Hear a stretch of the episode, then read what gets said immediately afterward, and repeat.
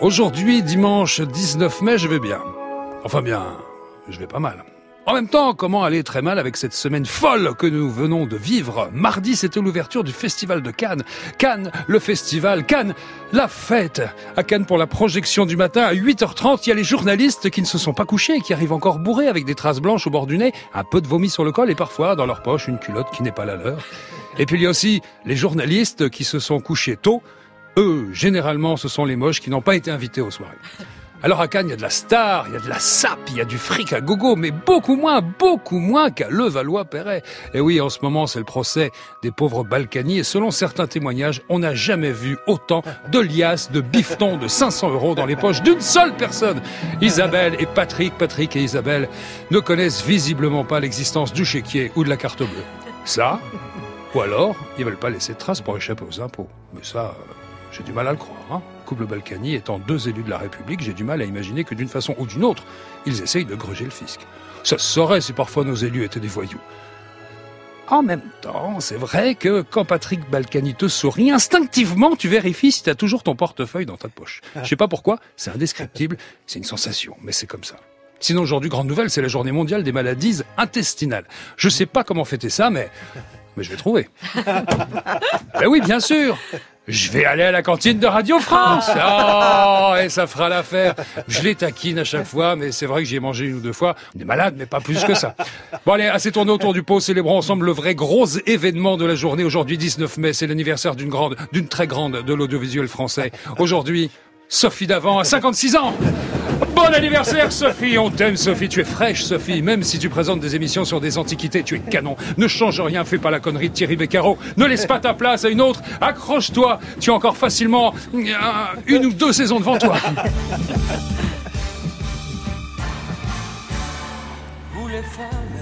Bonjour et bienvenue dans Vous les femmes, l'émission du dimanche podcastable à volonté les amis. Pour m'accompagner, il est de tous mes rendez-vous. Albert Algou, comment allez-vous? Je vais très bien. Vous avez dit qu'on est le 19 mai? Oui, absolument. Donc au cœur du printemps ou presque. Oui, pas Donc il y a encore, encore quelques oiseaux qui chantent comme dans la chanson de Clo-Clo. Hum, viens à la maison. Et donc moi je viens au studio de Vous les femmes avec grand plaisir. D'autant plus qu'on a deux invités dont vous allez nous dire le nom immédiatement. Ah bah tenez, nos invités en ce dimanche 19 mai sont France Inter. Vous les femmes, Daniel Morin. Première femme à avoir fait le tour du monde à la voile en solitaire, auteur, succès, écolo convaincu, présidente du WWF France. Son heure de gloire, c'est quand même, quand même, d'avoir travaillé sur France Inter. Ah ouais, faut choses. Elle vient nous voir pour son dernier livre, Oublié Clarin, roman paru chez Stock le 2 mai dernier. Bonjour Isabelle Autissier. Bonjour. Alors déjà, je vais vous dire une chose, on est extrêmement fiers de Ah vous oui. avoir dans Vous les femmes. Ah bah, merci, euh, ça me, ça me fait tout chose. Non, non, puis je vous assure, c'est non, non, vrai. c'est vrai. Non, non, vraiment très, très vrai. Enfin, vous représentez tellement, enfin, le courage, l'abnégation, la volonté. Voilà, ça y est, je peux plus mettre mes chaussures. Ben enlevez-les, mais faites confiance. Mettez-vous à l'aise. Alors face à vous, attention Isabelle, une très très grande aventurière, journaliste, humoriste sur France Inter. Elle attaque sa journée à 7h57 chez Nicolas Demorand. Et c'est des petits moments où parfois, on peut le dire, hein, ça dragouille. Vous me présentez le nouveau euh, patron du, du MEDEF euh, le jour de la Saint-Valentin. Bande de coquinous Oh À moins que ce soit pour Dominique Seux. Ah non, c'est pas pour Dominique Seux, non, non, c'est juste pour vous, Charline Von Honecker. Voilà, j'ai donné votre nom. J'ai oublié de dire que vous enchaînez avec l'émission qui cartonne de 17h à 18h par Jupiter, correspondante pour la TBF en France. Vous kiffez la France, la Belgique, mais aussi le Burkina Faso. On en parlera tout à l'heure. Vous venez aujourd'hui pour Ciné Madame et aussi pour Carnet de vacances de Manu, exercice pratique pour adultes et enfants. C'est bien ça? C'est bien ça, Daniel Morin. Merci de me recevoir. Bon, Attendez, c'est plaisanté ou quoi? Avec joie. Mais vous venez également le dimanche. Alors ça, Oui. ça c'est vraiment Ah ouais, le ça, ça sens du service public. hein. Ça, Vraiment, mais ça me pose aucun effort. Nous apprécions. On est ravis et charmés de vous avoir, mesdemoiselles. Et tout de suite, alors, je vais vous proposer de retrouver un invité bah, un peu exceptionnel, dans des conditions exceptionnelles, qui va s'adresser à nous, non pas depuis le studio, mais depuis le, le paradis des rockers. Et oui, on est rentré en contact avec lui. Je peux vous dire qu'on on l'a aimé, on l'aime et, et on l'aimera toujours. Bonjour, Dick Rivers. Hey, salut vous les femmes Vous arrivez tout droit du paradis des rockers. C'est dingue, dites donc, Dick. Danny, fais Oui. très attention, t'abuses des allitérations. Ouais, je fais peut-être des allitérations, mais, mais vous, euh, les rimes antérieures, attention, hein, allitération, hein, vous avez toujours fait partie des rockers qui rimèrent, Dick. Hier, le texte, c'était important, mais je soignais surtout la musique. Ah, la ligne mélodique, Rivers. Dick, vous avez tenu à venir parce que vous m'avez dit que vous admiriez nos deux invités. Oui, je suis un fan d'Isabelle Autissier. Parce que vous êtes né à bord de la mer, Dick? J'ai adoré Oublier Clara, récit initiatique, historique, mélancolique, énigmatique, pélagique, parfois tragique, alcoolique, toujours magnifique. Ah, tu vois, Dany, là, je t'ai bien coupé la chic. Pas un seul adjectif en dick pour tes jeux de mots à la con. J'aurais pu ajouter que c'est un roman épique. Épique comme un autre grand roman, je veux parler de Moby, Dick. Yeah. tu tu m'as eu, Dany, tu m'as eu. Pas de quoi être amer, Dick. Vous êtes aussi un fan de Charlene Von Honecker, si Yeah, je l'écoute tous les jours sur France Inter et je suis abonné à Ciné Madame. Un excellent périodique. Avec plein de chroniques très intéressantes. Vous voulez que je vous lise le sommaire, Dick? Ça suffit, je retourne au paradis des rockers, retrouver mon saint Dick. Je sais plus quoi faire, je sais plus quoi faire. En tout cas, on l'a eu depuis C'est le paradis. pathétique. Et ça nous fait plaisir. On se retrouve d'ici quelques instants. Cassius avec tout, tout pas dans Vous les femmes. Bon dimanche à tous. After all the way we see, I got my hands full of machine. You could just put online, so I got some peace of mind.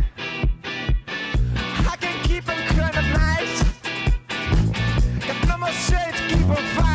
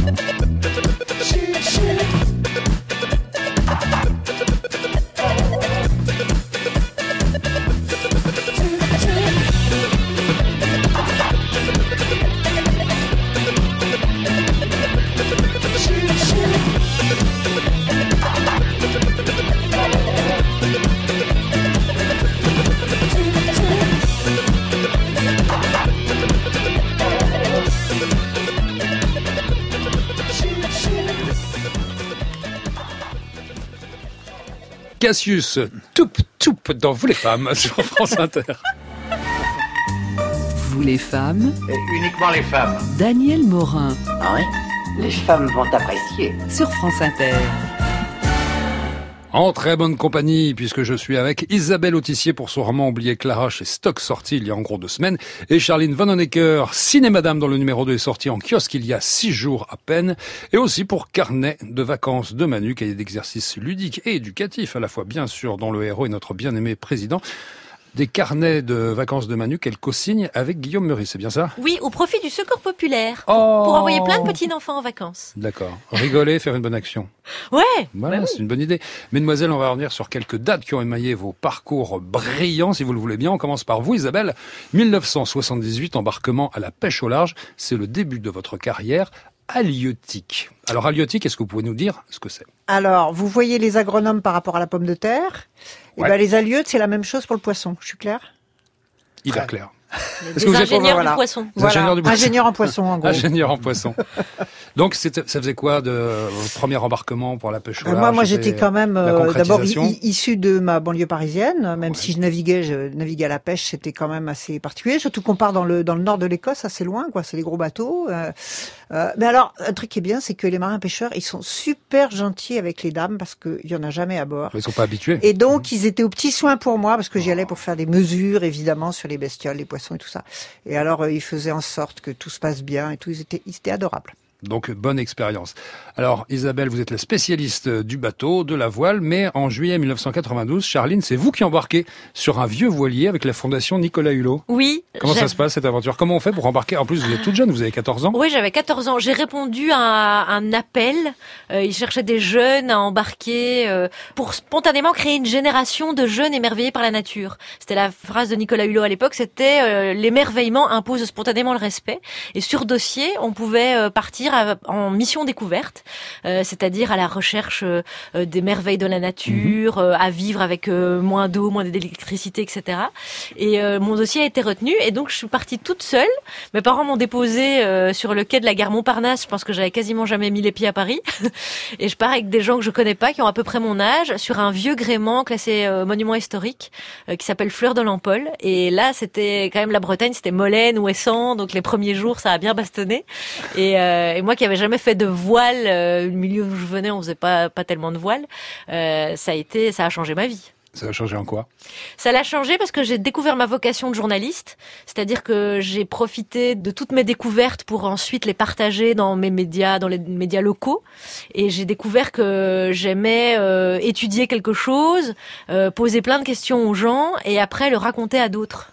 Donc ça a été fondateur. Vous étiez un petit peu amoureuse de Nicolas Hulot. Ah oui, quand j'étais gamine, j'avais Ah, des, c'était mon héros. C'est-à-dire que quand, mes, héros, ouais, ouais. quand mes copines avaient des posters de Patrick Bruel ou Rock Voisine, moi mon poster c'était Nicolas Hulot.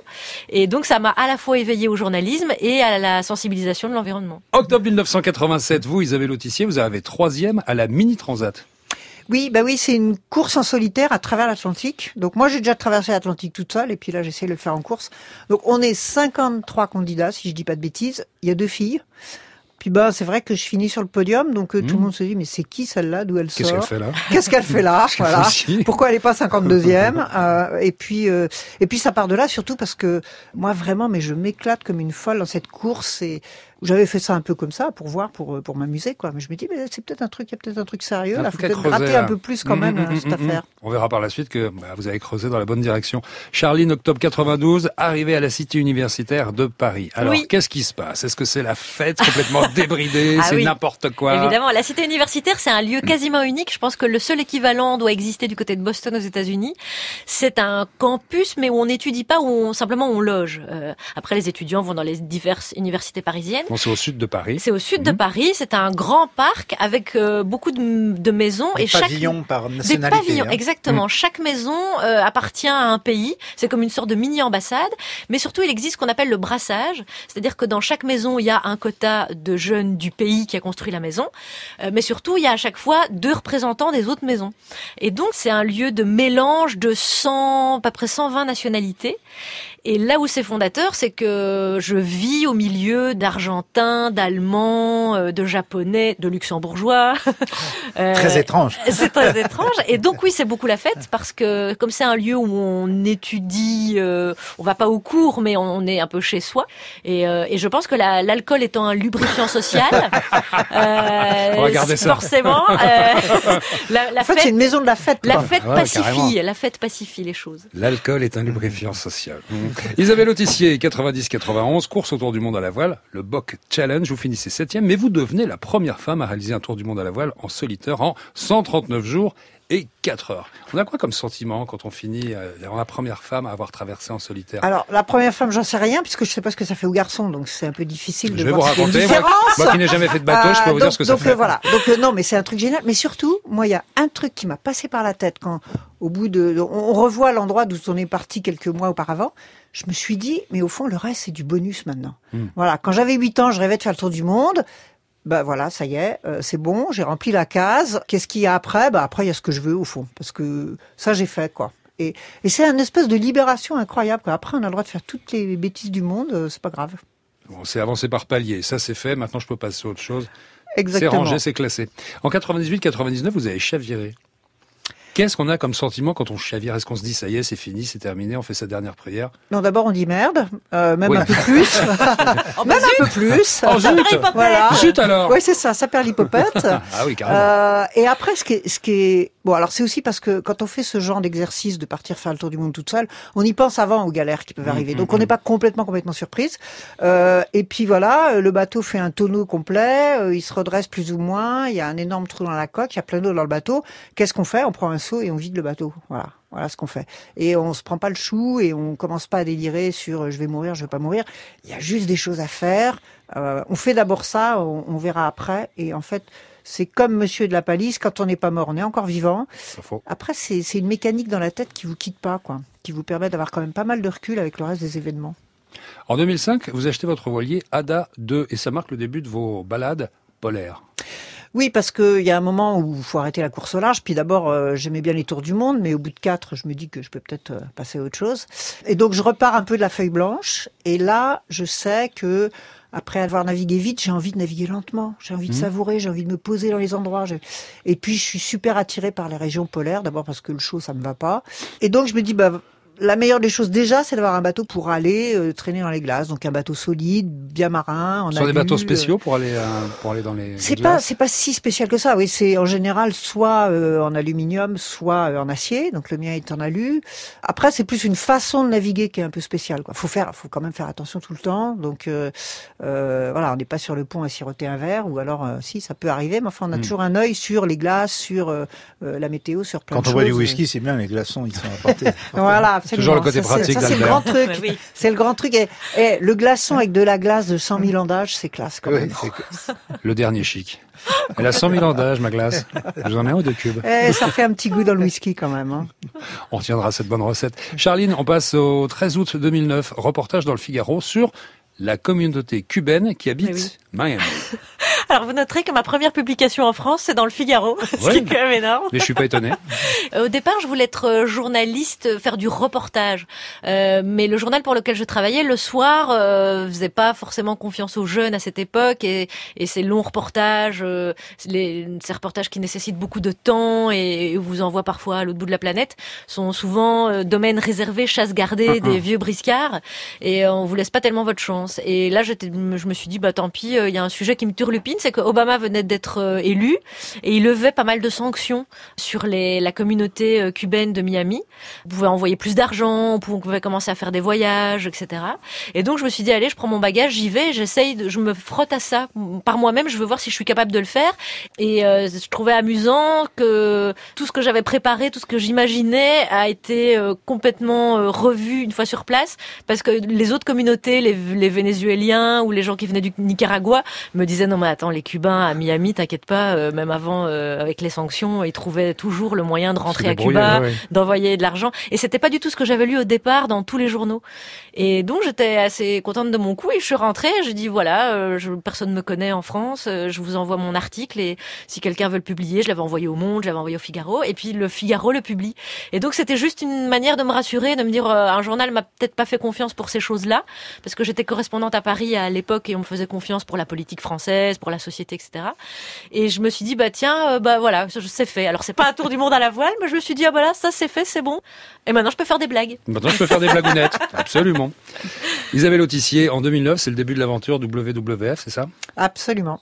Racontez-nous comment ça s'est passé. On est venu vous chercher, on est venu... Oui, en fait, on était Mm. venu me chercher quelques années avant pour être au conseil d'administration, comme on dit, c'est-à-dire faire partie des gens qui, euh, alors là, c'était, j'allais dire une fois par trimestre. Hein, c'est Mhm. euh, voilà, on est là, on réfléchit ensemble et puis avec les équipes.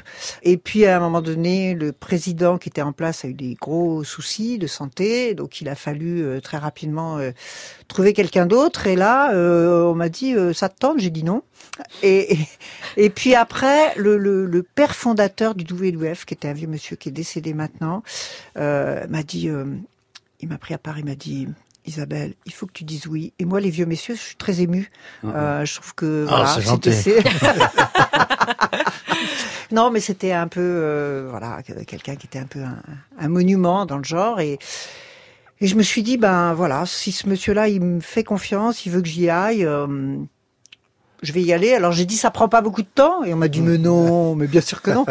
Le WWF, c'est énorme comme responsabilité à prendre parce que c'est la protection des espèces, c'est la biodiversité, c'est quand même un challenge qui est, qui est plus large que la vie. Bah oui, mais en fait, moi j'ai juste l'impression de mettre ma petite pierre comme beaucoup de gens. hein. Non, non, non. Euh, écoutez, non, il y a, mais il y a le si, fondateur sérieux. qui vient vous voir, j'ai l'impression de mettre ma petite pierre. Il n'est pas venu par hasard.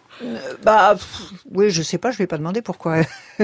mais euh, non, non, mais à un moment donné, euh, chacun est dans son rôle. Euh, aujourd'hui, il y a en France, il y a 120 salariés, donc euh, ils sont aussi tous euh, indispensables, j'allais dire. Hein. Et moi, je fais mon job de présidente, et puis il y en a d'autres qui sont à d'autres endroits, et puis il y a d'autres associations. Et puis voilà, Euh, ce qu'il faut, c'est qu'on arrive ensemble à créer quelque chose qui soit un vrai mouvement pour qu'enfin on commence à aller dans la bonne direction parce que pour l'instant on accélère Est-ce qu'on va dans la bonne direction là parce qu'il y a des efforts qui tout. sont faits? Non, pas du Alors, tout. en même temps, les prémices sont là, mais ça, ça, ça bouge pas mal. D'ailleurs, je trouve que depuis un an ou deux, ça bouge encore plus. Les, les gens s'engagent, les voilà.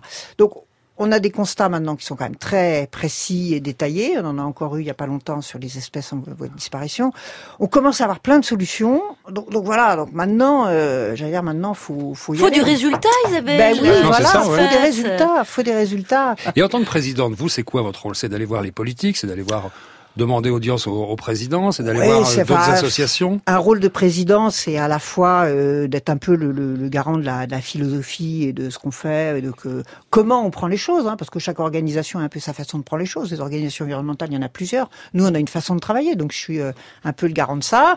Euh, aussi, euh, je suis un peu une forme de référent pour les gens qui sont sur le terrain, qui ont Mm. besoin d'un coup de main. qui ont besoin- Vous Et avez puis- rencontré François de Rugy.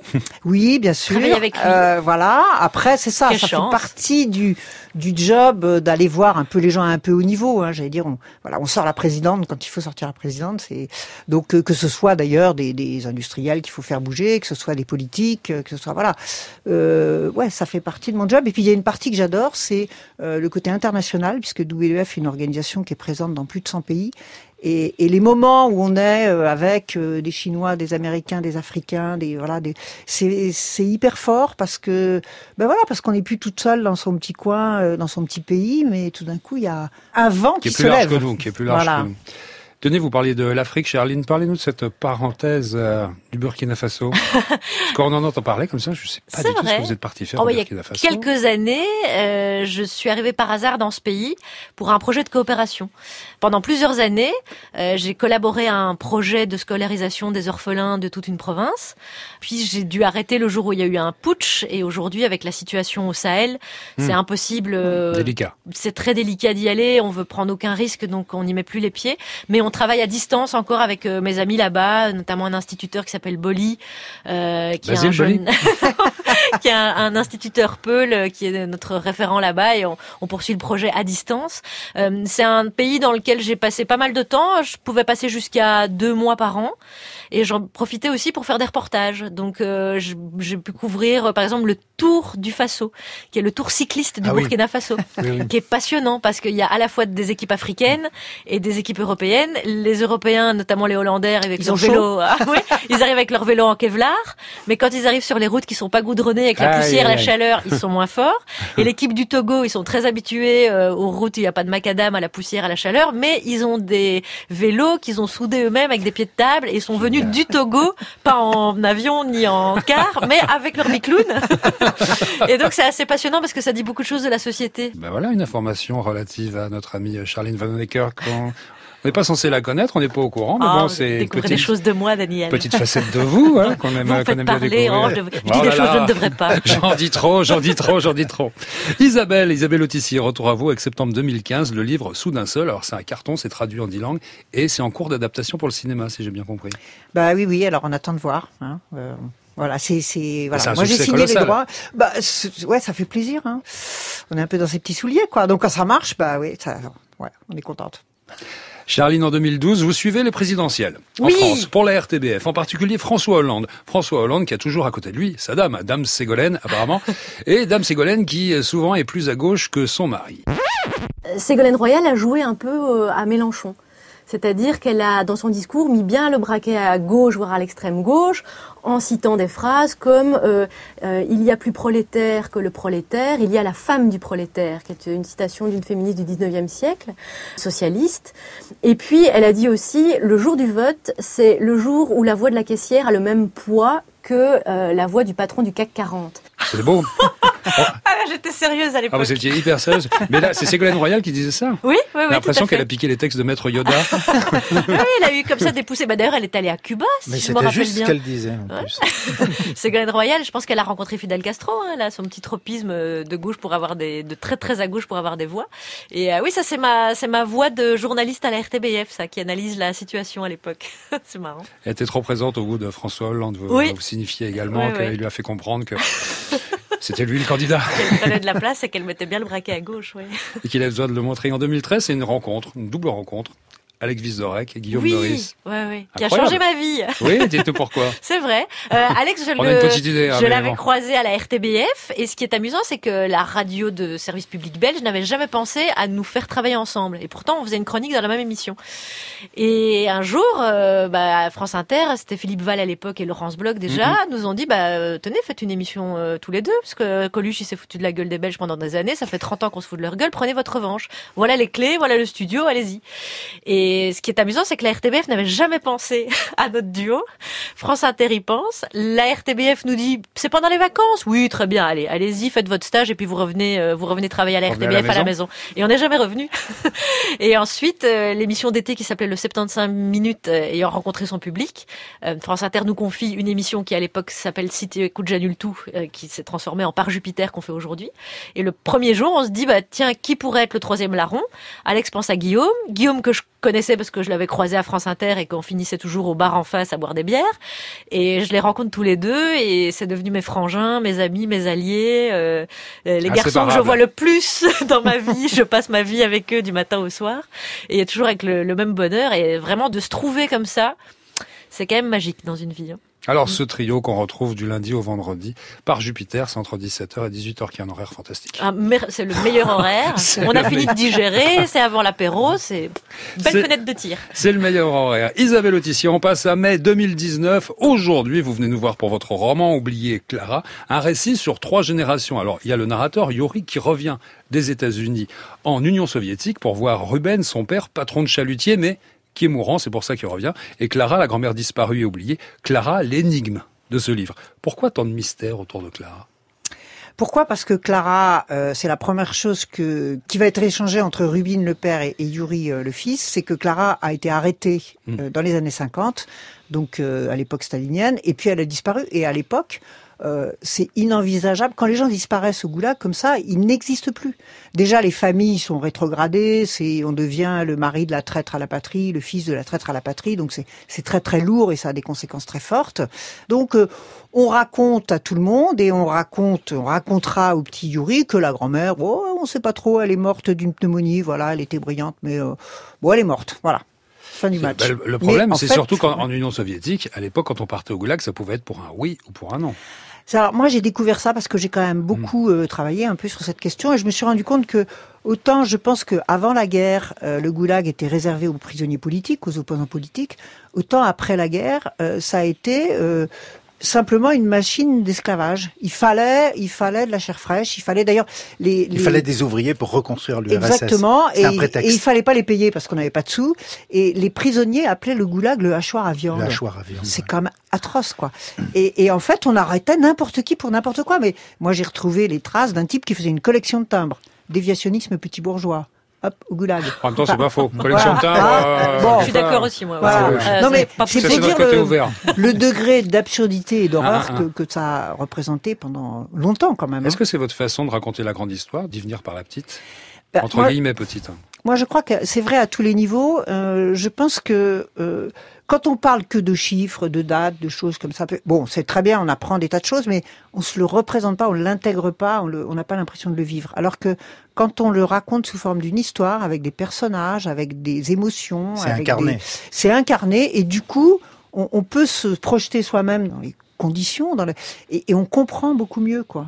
Alors il y a des conditions de vie extrêmement difficiles de certains personnages qui, Alberto, vous ont rappelé d'autres auteurs, d'autres situations. Oui, c'est-à-dire que c'est un, un, un livre d'une grande qualité littéraire. Moi, j'ai trouvé. Merci, non parce que la, Un ancien prof de français. Hein. Notamment la, la, la description du navire, qui est une sorte de Moloch des temps modernes, qui a besoin de se nourrir donc de, de, de la chair des poissons, de la sueur des hommes. Il y a un contremaître qui est une sorte de croque-mitaine, un contremaître qui s'occupe des mousses. Et là, je pensais à, au, à Dickens, notamment, hein, les récits initiatiques de l'enfance. Et puis, il y a le récit euh, formidable, donc, de campagne de pêche, qui au départ est comme un, c'est un rêve pour le narrateur.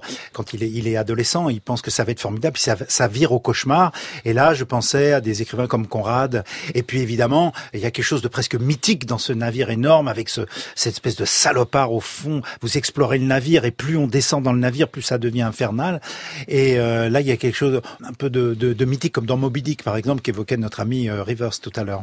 Moby Dick. hein. Moby Dick Rivers, oui. Bien sûr. Voilà, donc Évidemment. dans, grande qualité euh, littéraire de, de ce roman, qui est très prenant. Et puis effectivement, Daniel a raison, l'histoire de ces personnages singuliers, ça raconte l'histoire générale de l'Union soviétique et, de- et surtout de cette atmosphère pesante, prenante, inquiétante. Parano. Parce que la peur, Parano, oui, la, Parano, extrêmement. la peur qui règne à tous les niveaux, parce qu'effectivement, à n'importe quel moment du jour et de la nuit, on peut venir chez vous et vous embarquer. Et ça jusqu'en 1953. Hein, c'est quand même assez récent dans le fond. Même chose à France Inter, hein, tout le monde peut débarquer dans le studio.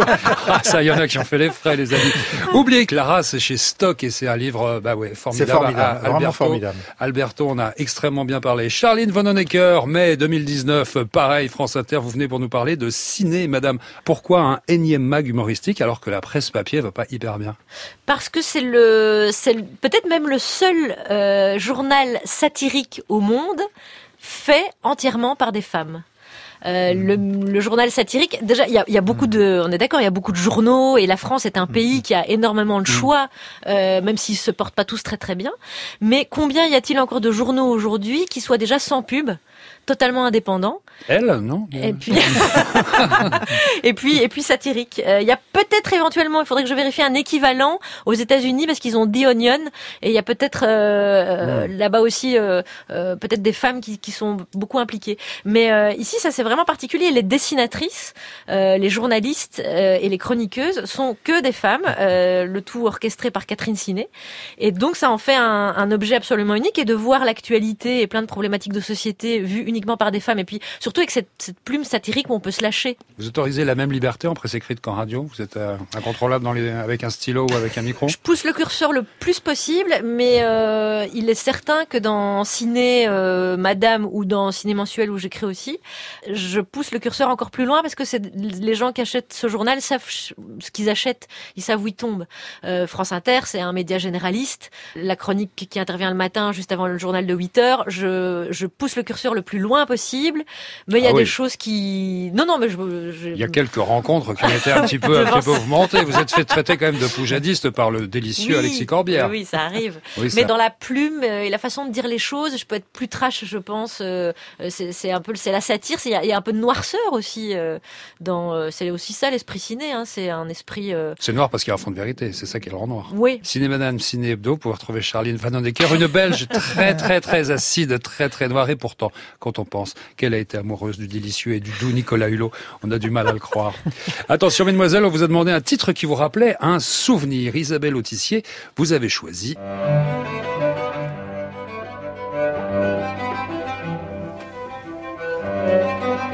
Une suite pour violoncelle de Bach. Qu'est-ce que ça vous rappelle?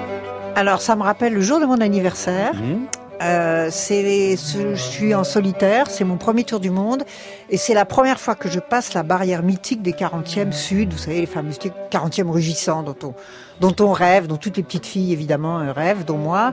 Euh, et voilà, je suis un peu plus grande quand même, puisque c'est mes 34 ans. Euh, donc j'arrive là, donc c'est déjà un beau cadeau d'anniversaire, et c'est les premiers albatros que je vois. Et il fait beau, il fait des fois beau dans les 40e rugissants. Il y a une espèce d'énorme houle comme ça, mais assez paisible, hein, des grandes, grandes vagues très longues. Et ces oiseaux, en fait, ils utilisent l'énergie, euh, le vent poussé par la vague, tout simplement, le vent qui est devant la vague. Ils utilisent ce vent pour planer sans battre des ailes. Donc c'est vraiment magique de voir ça. Et, et j'écoute les suites pour violoncelle parce que je suis à la barre depuis des heures et des heures et que j'écoute de la musique pour me tenir réveillée. Et là, je vois ces oiseaux dont je me dis, ils sont en train, ils entendent la musique et ils sont en train de danser. Et ils dansent pour moi parce que c'est mon anniversaire. Mais bien sûr qu'ils dansaient pour vous, Évidemment. évidemment, Et alors, je trouve ça assez classe que des albatros viennent vous souhaiter votre anniversaire en dansant pour vous sur les suites pour violoncelle de Bach. Donc un excellent souvenir. J'imagine euh, pas mal d'émotions de voir ces oiseaux, de voir les albatros qui dansent pour vous, alors que vous êtes dans une région quand même du monde qui est normalement qui est assez tempétueuse. Oui, d'ailleurs, Ouais. dès le lendemain, euh, ça s'est arrangé. On a eu un petit peu d'air frais pour euh, quand même que ça redevienne à, des- à une réalité un peu plus 40e rugissante. Violoncelle de Bach, on est dans le classique. un choix classique aussi pour Charline Von Honecker, un classique. Un classique pour certains, mais ouais, autre piste, autre ambiance. ah oui. C'est le grand Michel, Ah oui, c'est un peu plus pompier, on va dire. Michel Sardou. C'est que vous faites Michel. plaisir à Daniel. Hein. Son- je son sais, idole, hein. mais oui. Alors. Euh, Ouais, maintenant, faut s'expliquer. Faut s'expliquer. Ah oui, maintenant, faut Alors, s'expliquer. Moi, j'ai du mal à associer la musique à des moments. Euh, c'est vraiment la seule musique qui m'est venue. C'est quelque chose de récurrent dans ma vie. C'est qu'à chaque fois que je fais une bonne grosse fête, depuis que je suis étudiante, il y a cette chanson. Il y a une tradition à, à, en Belgique, surtout à l'université libre de Bruxelles d'où je viens. C'est que dans toutes les soirées étudiantes, à un moment, au milieu de la soirée, on passe les lacs du Connemara. Et là, on est avec notre bande de potes, notre bière, et on commence à sauter comme des fous, à se tenir par les épaules. Et on se met de la bière partout, etc. Et puis, euh, il est arrivé que dans quelques soirées, quelques fêtes euh, à, à Paris, ça, et ça d'ailleurs, ça, ça m'est arrivé pas plus tard que la semaine dernière, Ouais. dans un bar en, en bas de la maison de la radio. J'étais partie avec mon équipe boire un apéro qui s'est prolongé. Quelqu'un a mis les lacs du Connemara et ça a fait pareil. C'est ça, c'est Michel, c'est la fête. Alors, je fais plaisir, on l'écoute un peu. Il faut chanter dessus, en connaissant pas toutes les paroles. Ah, comme tout le monde. d'Angleterre. Voyez, on affirme très fort. On chante dessus, le doigt levé en disant ouais, je connais les paroles et je chante, alors qu'on y même. connaît, voilà, qu'on y connaît que dalle. J'ai dit un petit peu. Voilà, c'était euh, Michel Sardou, l'esprit de la fête. C'est pour euh, Charline Vanhoenacker en tout cas. Attention, Isabelle Autissier, Charline Vanhoenacker, on va revenir sur vos vies à présent, mais mais façon inter. Ça veut dire qu'on va vérifier si vous avez la fibre de gauche, si vous avez le cœur sur la main. On va vous intériser. Charline Vanhoenacker, petite fleur blonde et chétive, vit le jour en Belgique. Belgique, terre de chagrin, terre de lamentation, terre d'ivrogne, où ne fleurissent que la misère sociale et la pédophilie débridée. Elle avait tout pour se révolter, la petite Charline, tout pour vouloir échapper à ce destin sinistre qui la promettait un futur à base de chômage et de mariage consanguin. On croyait avec Charline avoir de la graine de révolte pour lutter, point levé, le sein nu aux quatre vents contre l'oppression sociale dont nos peuples sont victimes. Mais ce terreau si propice à faire d'elle une Amazone de la lutte des classes, a-t-il fait pour autant de Charline une femme de cœur? cœur non, Bien sûr que non À 14 ans, elle embarque dans un rafio pour espérer rencontrer Nicolas Hulot, star de la télé, et partir loin avec lui pour vivre d'amour sale et d'eau salée. Plus tard, elle s'enfuit au Burkina Faso pour relancer les colonies et s'enrichir sur le dos d'une Afrique déjà pompée à mort. En 2009, elle part sur les traces des Cubains partis à Miami, période où Charline se la coule très douce à base de rhum, de cigares, de cocaïne et des faibles métisses aux courbes férocement dessinées pour l'amour et ses extrémités les plus folles et les plus contorsionnistes. Plus tard, elle découvre France Inter et son armée de gauchistes militants millionnaires qui, depuis leur studio cossu, défendent la veuve, l'orphelin, le lépreux et le socialiste. Commencent pour Charline les années fric facile et amour tumultueuse. Des années qui, au niveau moral et hygiénique, sombrent définitivement quand elle rejoint Léa Salamé dans l'émission politique sur France 2, la chaîne publique contrôlée à 90% par Nagui. C'est là qu'on a perdu notre Charline qui aujourd'hui glousse sa réussite insolente tous les jours entre 17h et 18h dans Parc Jupiter sur France Inter. Est-on mieux loti avec Isabelle Autissier? On l'a cru. Un moment. Pas longtemps. Quel gâchis La petite Isabelle qui a vu le jour en banlieue parisienne était promise à un destin glauque et vivifiant, révolutionnairement parlant. Une tendance à aimer l'ennui et le vide qui s'affirme quand elle part en Bretagne. La Bretagne, notre Belgique à nous, avec le cidre à la place de la bière et les farfadets à la place des frères d'Ardenne. Mais cet environnement socialement parfait pour devenir la nouvelle Isabelle Artaud, version chouchaine, fait-elle d'Isabelle Autissier une femme de cœur? Non, Bien sûr que non Prise dans son amour de l'isolement, elle franchit une nouvelle étape. Elle peut tellement plus blairer les autres que même en bateau, elle veut être seule. Quand elle fait le tour du monde à la voile, c'est en solitaire. Elle aime pas les gens, mais le fric, le pognon, la caillasse, ça, elle kiffe, Laïsa. Et vas-y que j'écris des livres à succès. Et vas-y que je fais des émissions de radio sur une radio qui pue le pognon en France Inter. Et que je deviens présidente de la WWF, World Wide Fund Foundation. Une association sous couvert de protection de la biodiversité. On fait le trafic d'espèces menacées. Ça lui rapporte un max. Elle est blindée. La lutte des classes, ça la fait bien rigoler quand elle est installée sur son rafio en train de siroter du champagne en mangeant des sushis de bébé dauphin. Vilaine Isabelle, Charline, vous êtes loin de ce qu'on peut appeler des femmes de progrès social. Mais qu'est-ce qu'on est content de vous avoir avec nous aujourd'hui pour fêter les 56 ans Sophie Davant Nuit sans sommeil, euh, Cléa Vincent dans Vous les femmes sur France Inter.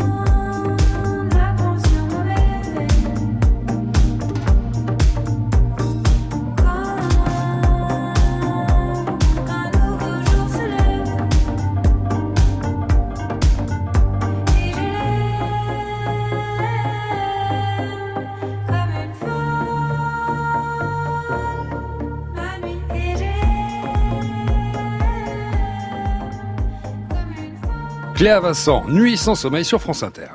Vous les femmes, Oh, ange de douceur, Daniel Morin étends sur ma souffrance sur France Inter. le charme caressant de ta douce présence. Et la douce présence également d'Isabelle Autissier pour son roman Oublié Clara chez Stock sorti il y a deux semaines et Charline Von Honecker pour Ciné Madame dont le numéro 2 est sorti il y a six jours et aussi Carnet de vacances de Manu. Isabelle Autissier, fervente défenseuse de la biodiversité et de la protection des espèces, je vais vous faire écouter un petit témoignage, on en reparle juste après. C'est le délicieux Pascal Pro qui reçoit, si on peut dire, Claire Nouvian. Bonjour à tous et bienvenue ce matin à l'heure des pros. Il est là le réchauffement climatique. Moins 3 degrés ce matin dans les Yvelines. On a exactement jusqu'en 2030 pour réduire de moitié nos émissions de, de gaz à effet de serre. Et vous, ça vous fait rire Mais- Et vous, Ah non, vous mais êtes en train je- de prêcher le climato-scepticisme Mais Vous avez le droit d'écouter les autres plutôt que donner une image hystérique de, de votre pensée. Si vous me permettez, vous n'êtes pas scientifique. hein. Vous avez une tête qui, dé- qui- vous êtes entré dans le, vous avez réussi à entrer sur notre Eh studio. ben, en fait, ça vous, en En fait, ça vous avez une tête qui ne rentre pas dans- mais- avec toute Mais vous avez vu comment vous traitez vos invités? Ouais, vous avez vu comment vous traitez vos invités? C'est incroyable. Non, mais d'abord, il confond la météorologie et la climatologie. Donc ça, bon, on peut pas lui en vouloir. Hein, tout le monde peut aller à l'école, mais euh, mais mais bon. Euh, après, c'est vrai que je, je comprends sa colère à Claire parce que c'est vrai que c'est un sujet qui est lourd, c'est un sujet qui est compliqué, c'est un sujet qui nous concerne tous. Où on se dit qu'il y a beaucoup de souffrances qui sont devant nous avec ces histoires-là. Euh, donc euh, voilà, quand on prend ça, euh, moi je veux bien qu'on traite les sujets à la blague. Hein, c'est pas la question. hein, on peut on peut blaguer, heureusement. Mais là, c'est à la connerie. Mais, mais là, voilà, là c'est à la connerie et c'est à l'agressivité surtout. Et puis alors c'est à, à l'espèce de tentative d'humiliation. Euh, évidemment, toutes les nanas c'est des hystériques. Évidemment, vous êtes une folle dingue. Enfin, Bah, elle est tombée dans voilà. un piège, là, Elle est- clairement. Oui, je pense qu'elle est tombée elle a mordu à piège. l'hameçon du piège aussi. ouais. Pour moi, c'est un piège. Et moi, ça m'a fait plaisir dans la mesure où quand même Pascal Pro est quelqu'un qui m'a traité d'infâme sexiste. Donc, de, de l'entendre dire ça, voilà, c'est très, très perso, mais ce type-là m'a traité Il est de la femme divertissant, il est divertissant, lui, on peut pas lui retirer ça. divertie. Alors, Isabelle Autissier, depuis le 10 mai, on vit à crédit au niveau de nos ressources naturelles. Est-ce que vous pouvez nous expliquer ce calcul? Alors, si tout le monde vivait comme des Européens sur cette planète, on aurait le 10 mai consommé l'ensemble de ce que euh, la planète peut, entre guillemets, mettre à notre disposition. Puisque la planète, euh, voilà, quand les animaux se multiplient et grandissent, ça fait des possibilités. Quand euh, euh, il y a des arbres qui absorbent notre carbone annuellement, ça fait des possibilités pour lesquelles on peut émettre un certain nombre de gaz à effet de serre. Voilà, tout ça, ça se calcule euh, et on essaye de voir. Alors évidemment, c'est des calculs euh, à grande grande échelle, hein, euh, mais ce qui est intéressant, c'est de voir d'une année sur l'autre comment ça évolue. Euh, et malheureusement, on, on recule dans le temps, c'est-à-dire que euh, il y, a, il y a une vingtaine d'années, euh, bah, c'était vers le 31 décembre qu'on était au bout de De l'année, ce qui était voilà, normal. Ce qui Voilà. était assez normal. Ça co- correspondait. Et puis plus ça va, et plus euh, on consomme, et plus on impacte notre planète, et donc plus cette date symbolique recule. Voilà, alors les spécialistes et les scientifiques donnent quelques versions qui ne plaisent pas forcément à Pascal Pro, mais vous pouvez quand même les écouter si vous avez envie de vous renseigner, les amis. Et je l'ai pas dit tout à l'heure, mais il y a une excellente application de la WWF qui est à disposition. Absolument, que vous pouvez euh, télécharger parce qu'on se dit que il faut essayer aussi les gens euh, au quotidien euh, de faire quelque chose dans plein de domaines. Donc ça s'appelle WAG, W-A-G, ce qui veut dire oui, Act for Good. Donc euh, il y a plein de conseils, il y a plein d'idées, il y a plein de petits défis, il y a plein, Plein de trucs rigolos pour qu'on y aille ensemble, quoi. Charline, carnet de vacances de Manu, c'est pour qui? Euh, c'est pour les enfants et les parents. C'est vraiment pour tous les âges. Il y a des exercices de tous les niveaux. Charline, vous êtes lancée avec euh, Alex Vizorek dans la super production euh, télévisuelle, dans une série qui s'appelle Sibyl et Guy, en l'honneur de Sibyl Veil et Guy Lagache, respectivement numéro 1 et numéro 2 de, de Radio France. On va écouter un petit extrait. Sibyl et Guy sont lancés comme un défi. Info, programme, radio et fantaisie. Bonjour, c'est Guy Lagache, en direct de mon nouveau travail à radio. Guy Guy Ah, je vous cherchais. Elle, Alors, c'est Sybille Veil, ma patronne. c'est moi. Et tout de suite, une première réunion de travail avec Laura Baird. De, de Pierre. Ah, Sonia de Pinaise. Ouais, c'était pas la, pas la bonne fiche. Ils en pensent quoi, les intéressés?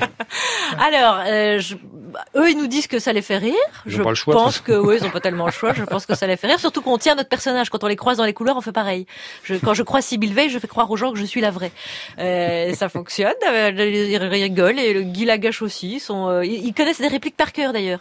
Souvent, je dis une réplique puis ils me répondent. Donc, euh, mais c'est deux personnages. C'est deux personnages. Quand on les a vus débarquer tous les deux, c'est deux personnages extraordinaires. Ça peut faire une série en effet. Où est-ce qu'on peut retrouver tout ça? Euh, on a, on ouvert une chaîne. YouTube. Euh, vous pouvez la retrouver euh, avec les mots-clés euh, Guillaume, Alex, Charline, Sybille et Guy. On a aussi entamé une, une série qui s'appelle Raphaël et Léa euh, pour Raphaël Luxman et Léa Salamé pour voir quand même ce que fait Léa à la maison. Elle mange des chips et elle engueule Raphaël quand il revient et qu'au meeting il y avait 75 personnes. Voilà. C'est une honte, Charline. Si Je votre- sais, c'est tellement bon. Si votre amoureux savait ça, bon, si votre honte. amoureux savait ça. Alors dans Ciné Madame, il y a une rubrique qui s'appelle La femme oubliée, pardon, et dans Vous les femmes, chaque dimanche, Albert nous raconte lui aussi la vie et le parcours d'une femme qui a marqué l'histoire, mais dont on n'a pratiquement pas ou jamais entendu parler.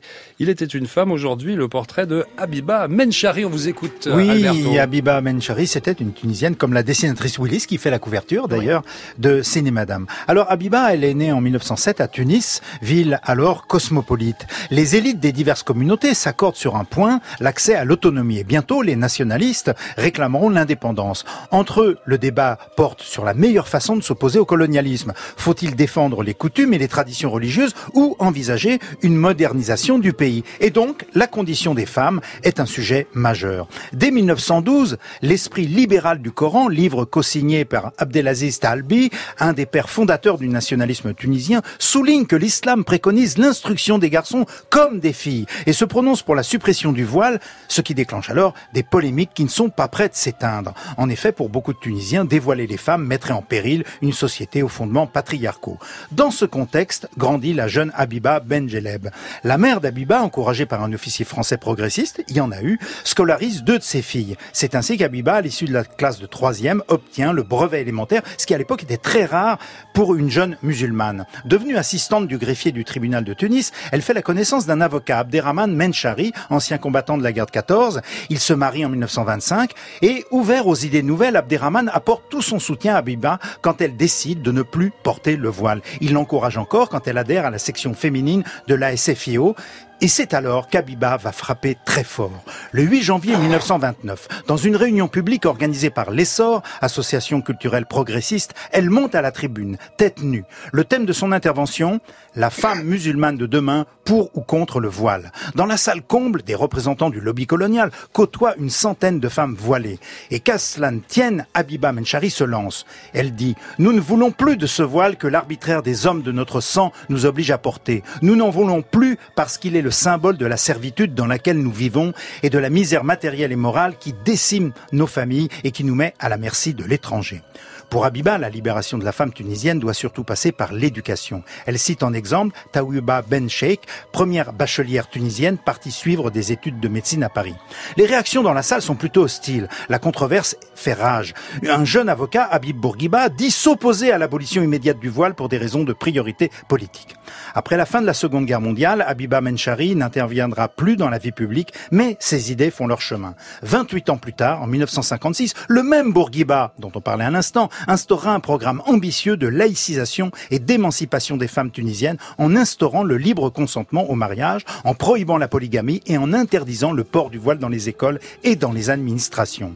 Abiba Menchari, on peut le signaler, encouragera la carrière de sa fille Leila, qui deviendra une remarquable décoratrice, et elle incitera le jeune Azedine Alaya à partir pour Paris. Elle meurt en 1961, et comme l'écrit Sophie Bessis dans Les Valeureuses, c'est un ouvrage édité par une maison d'édition tunisienne, Elisade, elle euh, qui relate la vie de cinq Tunisiennes dans l'histoire, elle dit avec Abiba Menchari, l'histoire résume une vie tout entière dans un seul épisode. Mais la mémoire collective a transformé l'éphémère héroïne en véritable mythe, en étendard d'une revendication de liberté dont elle a contribué à ouvrir le chemin. Total respect à Abiba Menchari. Vous aviez entendu parler d'Abiba Benchari Jamais. Pas du tout, pas du tout. Mais euh, moi, j'ai beaucoup de respect pour ces femmes qui avaient quand même un courage incroyable, quoi. Parce Courage qu'il fallait, fallait, euh, voilà. Fallait y aller. Et, et je pense que voilà, euh, l'une et l'autre, je sais pas, si on était Mhm. nés au fin fond de d'un pays comme ça, euh, voilé bah, de Charline, la Belgique, quand même. euh, bah, ça aurait été plus dur quand même, hein, ça c'est sûr. Beaucoup Alors je rappelle que tous les portraits de Il était une femme sont à retrouver sur le site Il était une femme. Vous les femmes. C'est trop horrible.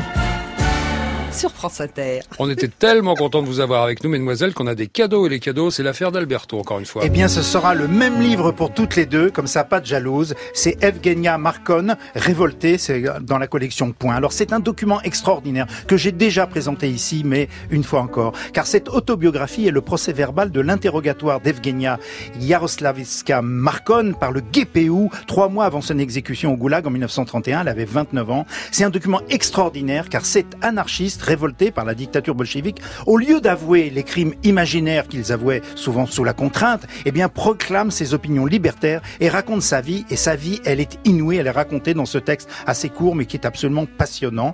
Donc voilà, c'est Evgenia Markon, Yaroslavskaya Markon, révoltée, c'est simple à retenir, révoltée dans la collection Point. Vous entendez, c'est la fin de l'émission, cette petite musique. Oui, Charline, vous voulez dire? Non, je suis ravie. J'ai très très envie de le lire. Ému. C'est exceptionnel.